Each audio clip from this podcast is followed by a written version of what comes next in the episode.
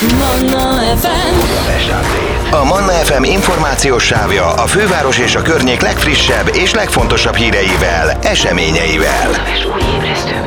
A mikrofonnál István Dániel. A Budapest Update-ben már is mozizunk, mindig ezt tesszük péntek reggel, hiszen csütörtökön érkeznek meg a fővárosi filmszínházakba a premierek, úgyhogy segítségünkre filmajánlat kapcsán már is itt van Dudás Viktor, filmszakértő. Jó reggelt, Viktor! Jó reggelt, köszöntöm a kedves hallgatókat, szervusz! Hát kezdjük egy klasszikussal, a Titanical, ami ugye most egy felújított formában kerül újból a budapesti filmvásznakra. Én már jó néhány héttel ezelőtt megvettem a 4K-s moziba szóló jegyemet, még sosem voltam ilyen filmszínházban, és láttam ilyen mindenféle uh, videókat, hogy vizesen jönnek ki lefagyva. Nagyon izgatott. Igen, esernyőt, esernyőt és vízálló ruhát vigyen mindenki Igen, magát. úgyhogy izgatott vagyok, hogy mi vár. No, hát ez a 25. évforduló, ugye? Hát igen, gyakorlatilag lehet azt mondani, hogy a, mm, a film az ugye egy akkora kultnak örvend, és most a rendező is ugye, aki a, az Avatarral és az Avatar a vízútja című filmjével jelen pillanatban, és a Titanical a világ valaha legtöbb pénzt keresett filmjeinek a listájából az első öt helyen három filmjével is szerepel, és hát ugye a rossz nyelvek most azt mondják, hogy James Cameron nehezen viseli azt, hogy a Titanic című filmje az csak a harmadik a bosszúállók végjáték mögött, ugye mert a minden idők legtöbb bevételt produkált filmje eddig az az első Avatar, ami világviszonylatban 2,9 milliárd dollár bevételt generált.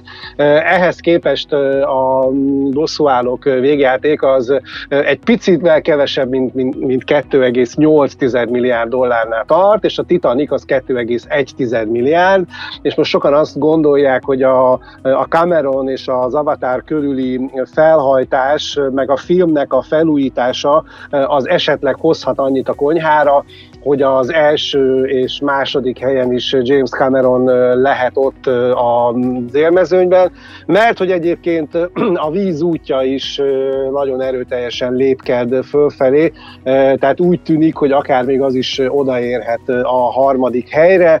Hát erről megosztanak a vélemények, de tény és való, hogy a film az még mindig nagyon-nagyon dinamikusan hasít a mozikban. Óriási az érdeklődés, nem tudom, hogy ez köszönhető a 4K-nak vagy a Valentin napnak, de ahová én váltottam jegyet, ott egy darab üres nincsen már, úgyhogy szerintem eléggé rá van hangolódva a magyar közönség is, úgy, ahogy az egész világ, ahogy előbb mondtad, a top listák alapján. No, de vannak új filmek is azért.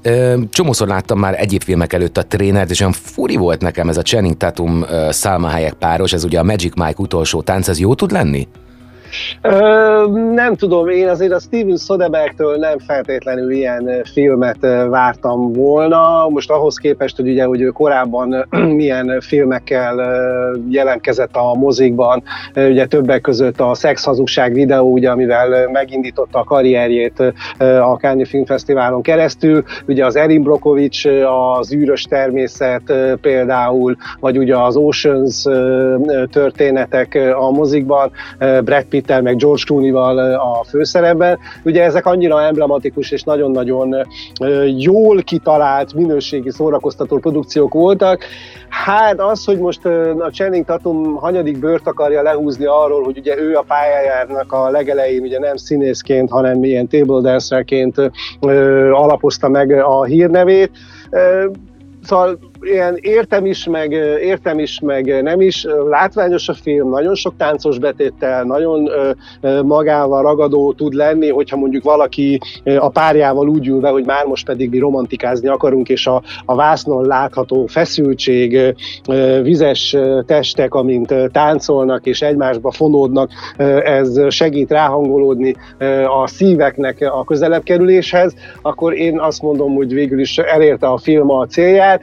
Mondom, mondom, egy picit nekem ilyen, hát nem értem Soderberg hozzáállását ehhez a történethez. Én ennél azért veretesebb alkotásokat remélek tőle azért a jövőben. Azt gondolom, hogy, hogy azt remélem, hogy ez egy ilyen egyszeri kitérő a részéről. Uh-huh. Engem se győzött meg nagyon a, a tréler. Akkor szerintem a családnak ne ezt ajánljuk, úgyis van arra egy sokkal jobb film.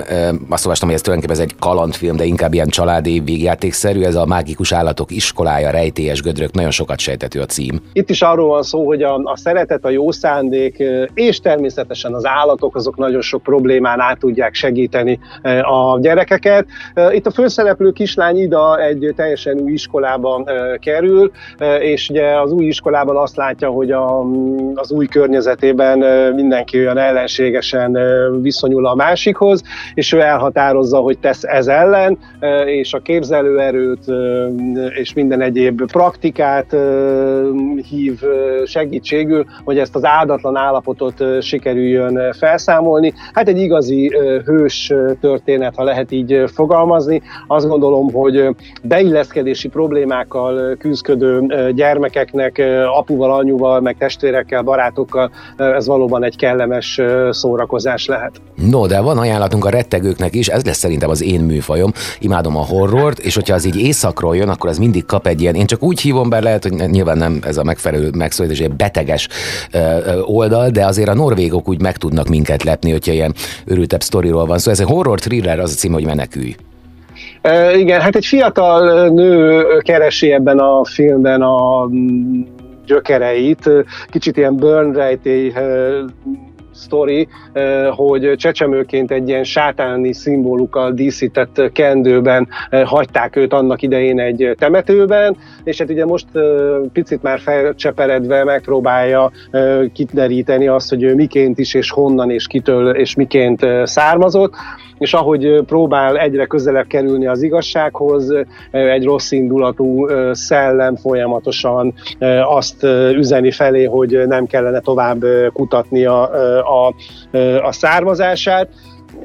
Érdekes film, hát ugye aki a horror rajongó, mint te is, az valószínűleg ezt a filmet is fogja szeretni, mert egyébként a filmnek, ennek a filmnek a látványa is nagyon úgymond látványszinten is szórakoztató, mert az az Alex Henron rendezte, aki egyébként művész családból származik, és ő a névjegyét már nagyon-nagyon sok videóklippel, meg egyéb érdekes televíziós projekttel hívta fel magára. Többek között készített videóklipet a Linkin Parknak, de mondjuk Tario Cruz házi videóklip rendezőjének mondhatjuk őt, meg a, meg a Bass Hunter videóklip rendezőjének is, hogy csak néhányat említsünk. Tehát egy nagyon fiatalos és a, a trendeket abszolút ismerő és mesterien használó képalkotó rendezte meg ezt a filmet. Tehát a történet mellett azt gondolom, hogy a látvány az, ami nagyon erőteljesen fog majd hatni az érzékeinkre ennek a filmnek a kapcsán. Bár csak azért is, mert egyébként ugye a, a történetet az a Thomas Moldestad írta, aki egyébként például a Menekülés című filmnek is írta a történetét, tehát hogy ugye itt, itt most menekül, a korábbi filmje az volt, hogy menekülés, de például a Hideg Préda egy története is tőle származik, meg a Kékhegy lakói is, aki a kiszolgáltatott helyzetekben található skandináv főhősökre építkező horrorfilmeket szereti, az valószínűleg ezt is a kedvencei közé fogja majd fölérni. Hmm, jól hangzik. Jó lenne már végre egy ilyen könnyedebb horror, ami nem tudom, én csak úgy hívom, hogy megugrós, tudod, amikor ilyen hirtelen jönnek a látványok, effektek, és az ember így majd szívéhez kap, mert annyira ijedős. Hát nem tudom, én meg, megnézem ezt is, elmondom, hogy milyen volt szerintem. Viszont a nagy halat, muhaha a végére hagytam. Ez ugye Brandon Fraser visszatérő filmje, ugye a Bálna. Hát az Oscar kapcsán is emlegetik az ő nevét. Kíváncsi vagyok, hogy milyen lesz az alkotás, meg hogy vissza tudja rajzolni igazából Brandon Fraser-t. Valószínűleg egy egészen más habitusban és karakterben a filmvilág térképére ez a film a Bálna. Azt gondolom, hogy Brendan Fraser valóban visszatér ezzel a filmmel az élvonalba, mert ez egy annyira jól, és mondjuk így, hogy neki az ő pillanatnyi hangulatához, meg élethelyzetéhez megírt történet, hogy tényleg le a kalappal az alakítása előtt. Ettől még én azt gondolom, hogy sokkal inkább Austin Butlernek kéne megkapni az Oscárt az Elvis átalakulása miatt, mert azért ez mégiscsak egy komplexebb alakítás, mint ez. De ettől függetlenül azért az, hogy mondjuk a forgatási napokon körülbelül 6 órát sminkelték Brendan Fraser-t, hogy úgy nézzen ki a filmben, ahogy kinéz, és egy ilyen kulisszatitkok, hogy egyébként az elképesztő nagy teste alá miként és hogyan szerelték be a különböző ventilátorokat, amivel, léleg, amivel úgymond levegőztetni tudták a testét, és hogy aztán utólag ezt hogyan tüntették el különböző technikákkal, ennek a látványát, meg a hangját, arról mondjuk nagyon sok ilyen kulisszák mögött videót lehet találni az interneten, de ugye Darren Aronofskyról tudjuk, hogy nagyon nagy mestere a lélekbúvár filmeknek, ugye, a, ugye ő a Pi, a Requiem egy álomért, a Pankrátor, vagy a Fekete Hattyú című filmjeivel, de legutóbb ugye még az Anyám című filmje is nagyon borzongásokat keltett még 2017-ből ugye Jennifer lawrence a főszerepben, annak idején meg Javier Bardemmel. Tehát az, hogy ez a film is bele fog kapaszkodni a lelkünkbe, és nehezen fog, fogunk tudni a film üzenetétől szabadulni, ez szinte garantált azt gondolom, hogy valóban ez egy más típusú alakítás, mint a Brendan Fraser-től, mint amit például korábban akár a Múmia, vagy még az egész fiatalon készült filmjei kapcsán megszoktunk tőle.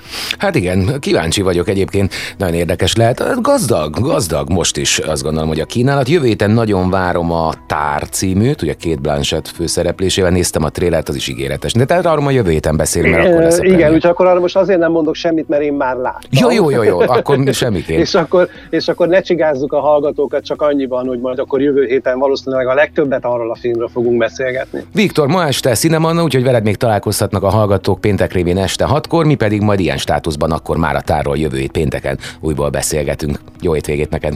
Én is köszönöm mindenkinek kellemes mozizást. Manna FM. A Manna FM információs sávja a főváros és a környék legfrissebb és legfontosabb híreivel, eseményeivel. A mikrofonnál István Dániel.